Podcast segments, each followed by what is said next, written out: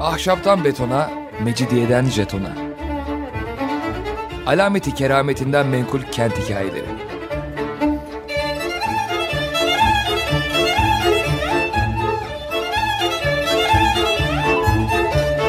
Hazırlayan ve sunan Pınar Erkan.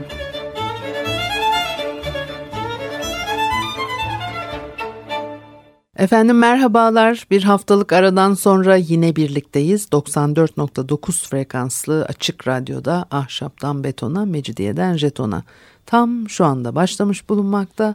Anlatıcınız ben Pınar Erkan. Elektronik posta adresim pinarerkan.yahoo.co.uk Bugün ilginç bir şey anlatacağımı düşünüyorum. Ee, İngiltere'de 1600'lü yılların sonunda bir e, hamam yapılmış.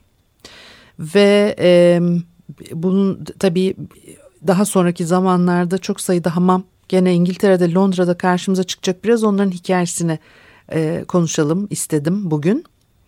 E, ve ne o saray banyosu olarak e, geçiyor. E, Nebahat Avcıoğlu'nun oryantalizm ile ilgili Türkiye'li ve e, temsil politikaları üzerinden e, çalışması var. Çok güzel bir şey. E, oradan e, bir enteresan bir şey yakaladım ve onu size hemen e, aktarmak istedim. E, bir takım tabii çalışmalar yapılıyor. 19. yüzyılda çok hareket var. Aralık 1679'da Londra'da açılmış bir Türk hamamı ve e, e, e, Kral 2. Charles tarafından e, açılmış olan e, bir banyo. E, tabii banyo diyorlar yani bizim gibi hamam diyecek e, halleri yok. 1680'de Royal Banyo böyle isimlendireceğiz. Zaten de öyle isim, ismi de öyle ve o şekilde devam edelim.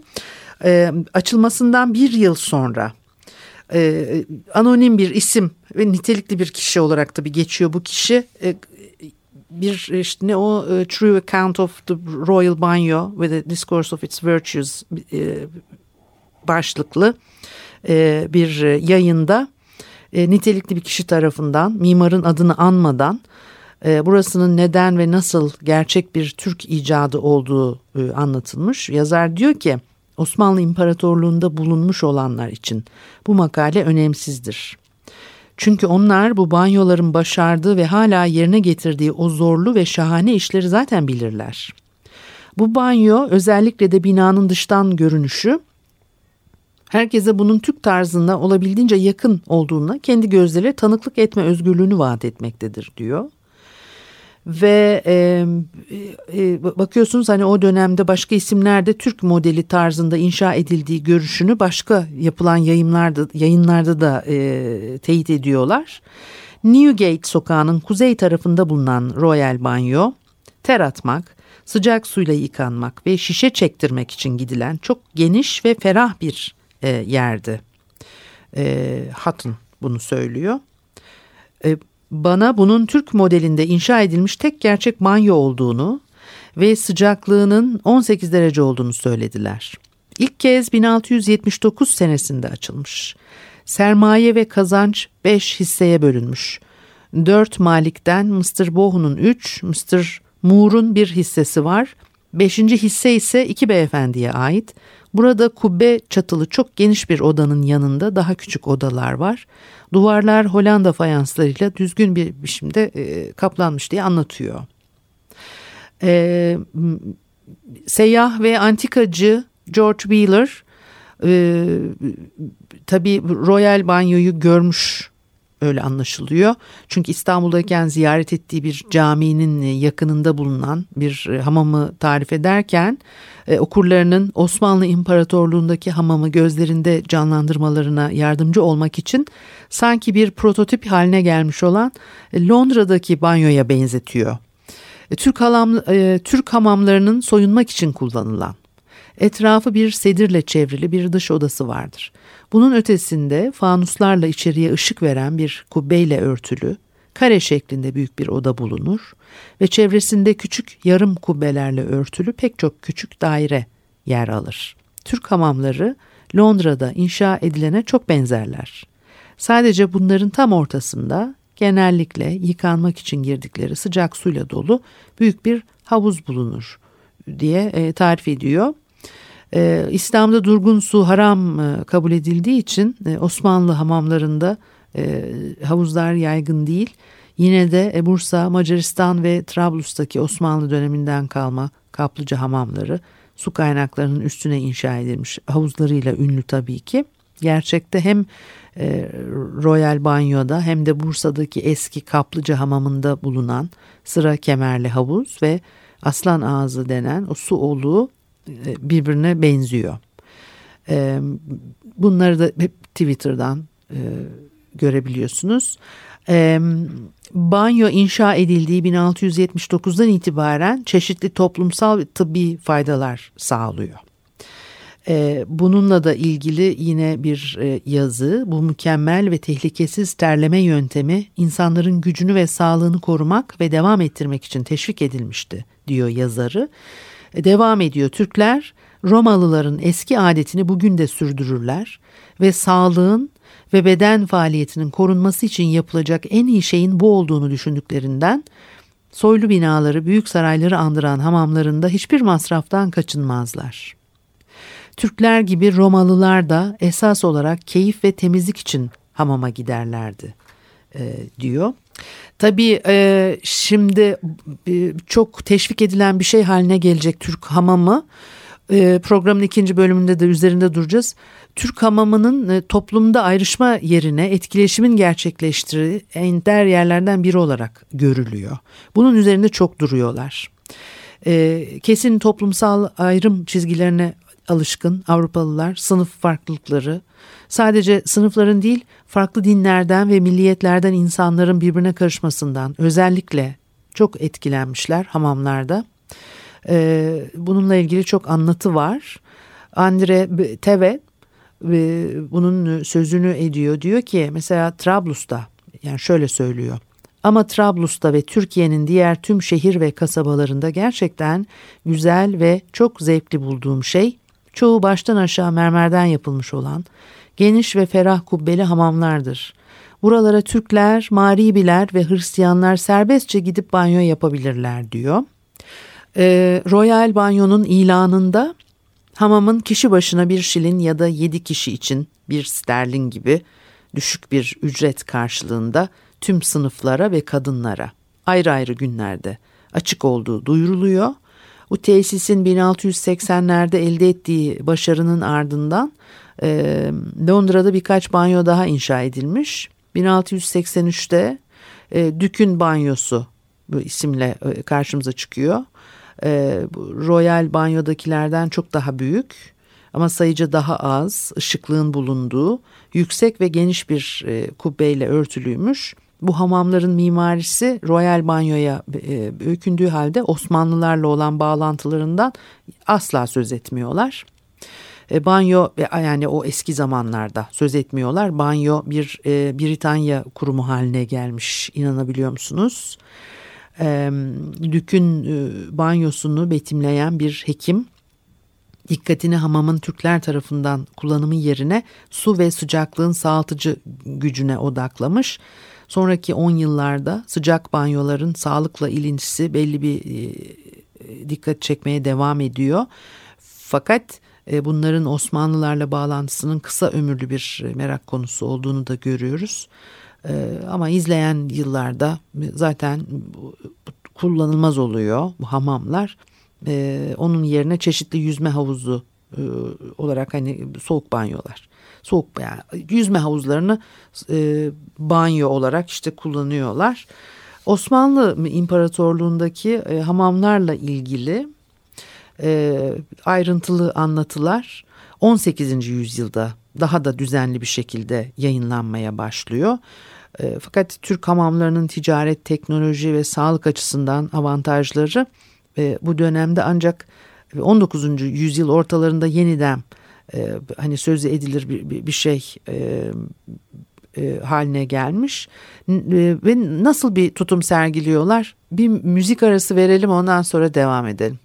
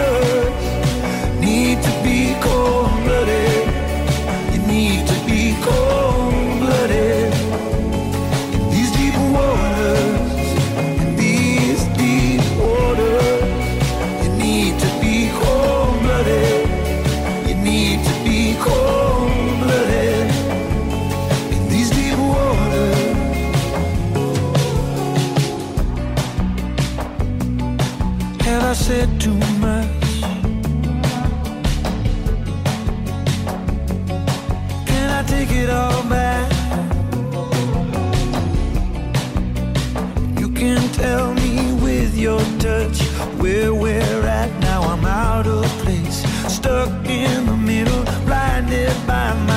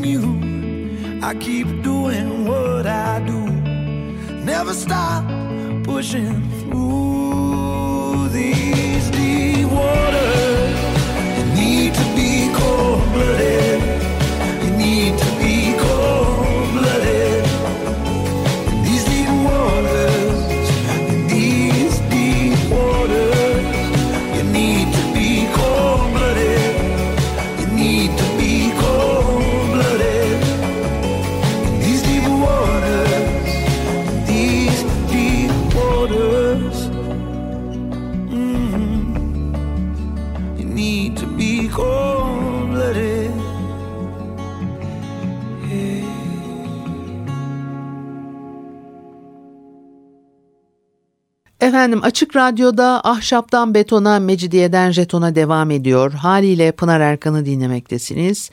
Ve bugün e, size e, İngiltere'de e, bir hamam ilk defa 17. yüzyılın sonlarına doğru inşa edilmiş, son derece popüler olmuş. Sonra epey bir hani kullanıldıktan sonra zaman içerisinde o etkinliğini yitiriyor. Hani Türk hamamı çünkü bizde olduğu biçimiyle inşa edilmiş. Sonraki zamanlarda unutuluyor ama bu 19. yüzyılda yeniden canlandırılıyor. Bir oryantalist e, yaklaşımların, tutumların da bunda e, etkisi var. E, İlk bölümde biraz onlardan bahsettik. Şimdi e, 19. yüzyılda nasıl bir e, yeniden canlanma hani e, söz konusu e, oluyor? Osmanlı İmparatorluğu'na giden hemen hemen e, her seyyahın bir hamam tecrübesi var. E, Lady Montagu'nun İstanbul'dan yazdığı mektuplarda da pek çok kişiye kadınlar hamamı hakkında nadir bir e, bilgilenme fırsatı yani bakıyorsunuz. Lady Montagu ile aşağı yukarı aynı zamanlarda seyahat eden La e, yine İstanbul'da gittiği bir hamamı yeterince açık bir şekilde anlatıyor e, ve bir e, gravüre de yer veriyor kitapta. Diyor ki hamamların en güzeline gittim. Bu tepesinde bir kubbe bulunan kare şeklinde yekpare bir bina. Kubbenin üzerinde içeri ışık girsin ve e, pislik düşmesin diye açılmış camlı kaplı delikler var. genellikle bir çeşit giriş holü olan, birincisi daha serin, ikincisi daha sıcak. İki ılık odadan geçiyorsunuz. Oradan asıl hamam denen çok sıcak yere giriyorsunuz. Birinci odanın çevresini dolanan duvarlara dayalı bir çeşit sedir ya da kerevet var. Soyunduktan sonra ikinci odaya oradan da üçüncüsüne gidiyorsunuz. Burası asıl sıcak hamam ve genellikle e, mermer döşeli oluyor. Burada bir çeşit yapı iskelesi üzerinde yükselen büyük bir taş masa var e, diyor. Bu taş masa dediği acaba o, o şey, ortadaki şey mi kastediyor? E, neyi? Göbek. Orayı kastediyor. E, kurnasından ve delikli kubbesinden bir Türk hamamı olduğunu anladığımız bir e, mekanda e, koyu renk ve bezemesiz bir arka planın önünde e, bir Osmanlı kadınını yıkayan siyah bir e, kölenin resmini de yapmış. E, e, hamamın e, içini resmetme fikrinin e, esin kaynağı e, Lady Montagu e, gibi görünüyor ama e, bu görüntü yine Lady Montagu'nun e, çağdaşı olan Van Moore'un resimlerinden birine dayanıyor. 18. yüzyılın ikinci yarısında e, bizzat Osmanlı yazarları da Avrupa'da Türk hamamı merakının gelişmesine katkıda bulunmuşlar. Öyle anlaşılıyor. E mesela Murat Can Tosunyan, o Dohson bir haritası meşhur olan Avrupa'da hani Dohson olarak geçiyor. Bizim Murat Can Tosunyan'ımız e, yıkanmakta olan kalabalık bir kadın ve çocuk grubunu e, gösteren büyük bir e, gravüre yer vermiş. Bu çalışmalar kadınlara ve e, gizemli hareme yönelik bir ön yargının oluşmasına ve görülmeyenle hayal edilen arasında önünde uzun bir tarih olan diyalektik bir ilişkinin e, gelişmesine yol açtı diyor Nebahat Avcıoğlu. E, 19. yüzyıla gelindiği zaman Avrupa'da özellikle de Fransa'da oryantalist bir prototip yerleşmeye başlıyor. Jean Dominique Ingres resmettiği sayısız e, türkü sahnesi sanatsal bir serbesti olarak oryantalizmin yayılmasında önemli rol oynuyor.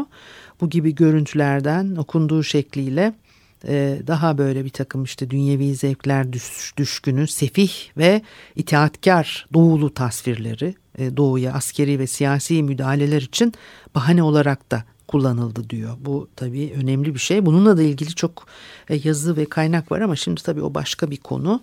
Benim burada en çok paylaşmak istediğim şey Londra'daki hamamlardı. Şimdi 1850 yılına gelindiği zaman İngiltere'de 17. yüzyılın sonlarına ait Osmanlı'dan esinlenmiş hamamlar bulunduğundan e, haberdar olan çok az e, Britanyalı var.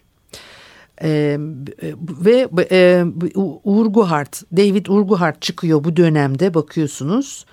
Ee, İstanbul'daki e, Britanya Büyükelçiliğinde başkatiplik yapmış. 1836'da e, Türkiye ile Britanya arasında bir ticaret anlaşması e, imzalanması önerisi tabi geliyor. E, ve e, Urquhart'a göre ekonomi ve siyaset halkların birliğini sağlayan kopmaz bağlar. Türk ekonomisinin Rusların kontrolü altında olduğunu düşünüyor. Bunu da Türklerin e, Türkleri savaşmak için e, hani zayıf bir konumda bıraktığını e, düşünüyor. Türkiye'nin Rusya dışında örneğin Britanya gibi daha iyi bir pazara sahip olabilmesi halinde Rus hükümetinin yarattığı o ekonomik bağımlılığın üstesinden e, gelinebileceğini söylüyor. Bu tabii çok akıllı abiler bunlar. Sonunda Türkiye ve Britanya ticaret anlaşması e, imzalanıyor ve anlaşma metnini de Urquhart'ın kaleme e, e, e, aldığı fakat e, bu sonradan e, bu girişimdeki rolünü reddetmiş. Yani tabii Urquhart Britanya'ya döndükten sonra siyasi reform işte hayırseverlik çalışmalarına devam ediyor. Çünkü İstanbul'a gelmeden önce de bu tür işlerle uğraşıyormuş ve bu, bu tür çabaları var bakıyorsunuz. E, 1847'de Stafford'da bir grup işçiye seslenerek hamamların faydaları konusunda halka açık bir konferans vermiş. işçilere Osmanlıları gerek bedenen gerek zihnen sağlıklı tutan şeyin yıkanma alışkanlığı olduğunu anlatmış. İspirtolu içkilerin kullanımını engelleyen İslamiyet değil hamamdır görüşünü savunmuş. Ee, ve bunu söylerken de Britanya'daki e, tabii kötü şöhretli e, birahaneleri e, düşünüyor muhtemelen. E, düşünme gibi bedenin de bir makina gibi e, ayarlanabileceğini göstermek için zihin için hata neyse beden için kir odur ifadesini kullanmış. Türk hamamlarını sadece yıkanılacak yerler olarak değil, farklı sınıfların birbirine karışmasına fırsat sağlayan mekanlar olarak da e, görüyor. Mimarlığın topluma, toplumsal amaçlara hizmet etmesi gerektiği iddiası o zaman için yeni değil tabii ki ama mimarinin sınıf farklılıklarının üstesinden de gelmesi gerektiği görüşü e, hani sıra dışı olarak değerlendirilebilir ve Urquhart'ın görüşleri e, bütün bu faaliyetleri e, e, muhtemelen hani garip e, karşılanıyor ama e, en radikal e, eylemi bunları işleyen bir Türk İslam tesisi kurarak e, kanıtlama çabaları olsa gerek. Gerçekten de bakıyorsunuz e, İstanbul'daki tecrübesine de dayanarak e, toplumsal yıkanma alışkanlığı nedeniyle hamamların farklı sınıfların birbirine karışması için e, fırsat sağladığına kanaat getirmiş. Sınıfların sürekli olarak bir araya geldiğini gözlemlemiş ve bunun sonucunda da birbirleriyle tanıştıkları kanaatine varmış. Gerçekten de yani bunu, bu ifadeleri kullanıyor konuşmasını yaparken. Gerçekten de sultanların, saraylıların ya da varlıklı kişilerin bağışlarıyla tabii e, kuruluyor halk hamamları ve e, e, kişinin toplumsal konumuna hatta dinine bakılmaksızın tabii ki hamamlar herkese açık ama tabii ki Osmanlı toplumsal yapısı da e, diğer bütün toplumlar gibi karmaşık ve hiyerarşik bir yapısı var hani yok gibi algılanıyor Batılılar tarafından ve tabii ki bir hani aristokrasi sınıflandırması yok ama yani bu hiç olmadığı anlamına gelmiyor. Bu nedenle çoğu zaman yoksulların para vermeden yıkanmasına e, izin veriliyor. Gerçekte hamamlar gelir getiren e, kurumlar ve e, her müşterinin yeri e, hepsi de toplumsal konumunu onaylayan, doğrulayan işte kılık kıyafeti, yediği, içtiği, eşliğindeki hizmetkarlar ya da dağıtılan bahşişlerle tabii ki belirleniyor ve bu anlaşılıyor da hani günlük ilişkiler içerisinde de ortaya e, e, çıkan şeyler. E, toplumun tüm yönlerini bir bütün e, halinde somutlaştırdığı için Türk mimarlığının incelenmesi ve aynen e, kopyalanması gerektiğini de söylüyor bir de Urquhart. E, e, toplumsal yapının mimarlıkta kendini bulduğunu düşünüyor. Osmanlı mimarisinin kurallarının ve ilkelerinin e, taş süslemelerde ve ayrıntılarda değil, kültürde, siyasette, dini inançlarda yattığına inanmış. Ona göre Britanya mimarisi yanlış ilkeler üzerine kurulmuş. Biz evlerimizi içeriye değil dışarıya referansla inşa, inşa ediyoruz diyor. Ülkenin siyasi yetersizliğinde göstergesi olan bir zaafmış bu öyle değerlendiriyor. Bizim dairelerimiz hiçbir anlaşılır ilkeye göre düzenlenmemiştir ve bunların yasalarla aralarında kalın sınır çizgiler çekilmemiş olan Dolayısıyla da toplumsal kademelerin belirlenmesinde insanlar arasındaki doğal eşitsizliği koruyan bir halkın toplumsal amaçlarına hizmet eder hale getirilmeleri mümkün değildir diyor. İlk hamam inşaatlarından biri 1856'da ondan sonra bakıyorsunuz bir hamam hareketi başlıyor işte böyle. Bunlar e, hani kuramsal altyapı düşüncelerini söylüyor. Ondan sonra bakıyorsunuz e, e, hamamları inşa etmeye başlıyorlar. Richard Barter adında İrlandalı bir hekim Urquhart'la temasa geçerek diyor ki York yakınlarındaki Blarney'de bulunan hidroterapi alanında uzmanlaşmış e, tesisinde bir hamam inşa eder miyiz? Ve e, suyla tedavi e, projeleri var. Yani böyle bir tabii e, çalışma e, şeyleri var.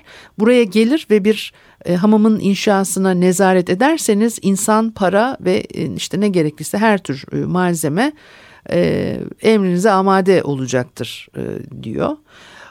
İkisi beraber hakikaten Jork hamamını Jork hamamını inşa ediyorlar.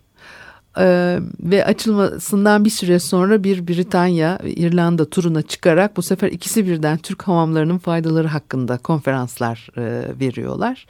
Ve bir yıl sonra Londra'nın e, kuzeybatısında bu sefer e, e başka bir yerde e, neyse başka bir yerde bir Rickman, Rickmansworth demek istemedim.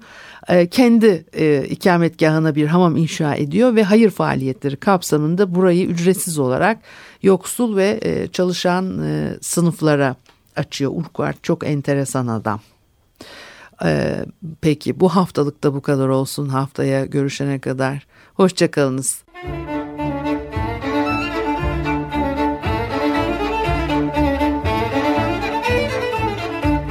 Ahşaptan betona, mecidiyeden jetona. Alameti kerametinden menkul kent hikayeleri.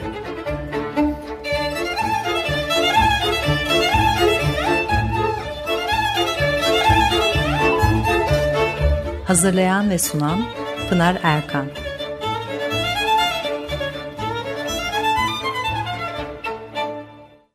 Açık Radyo program destekçisi olun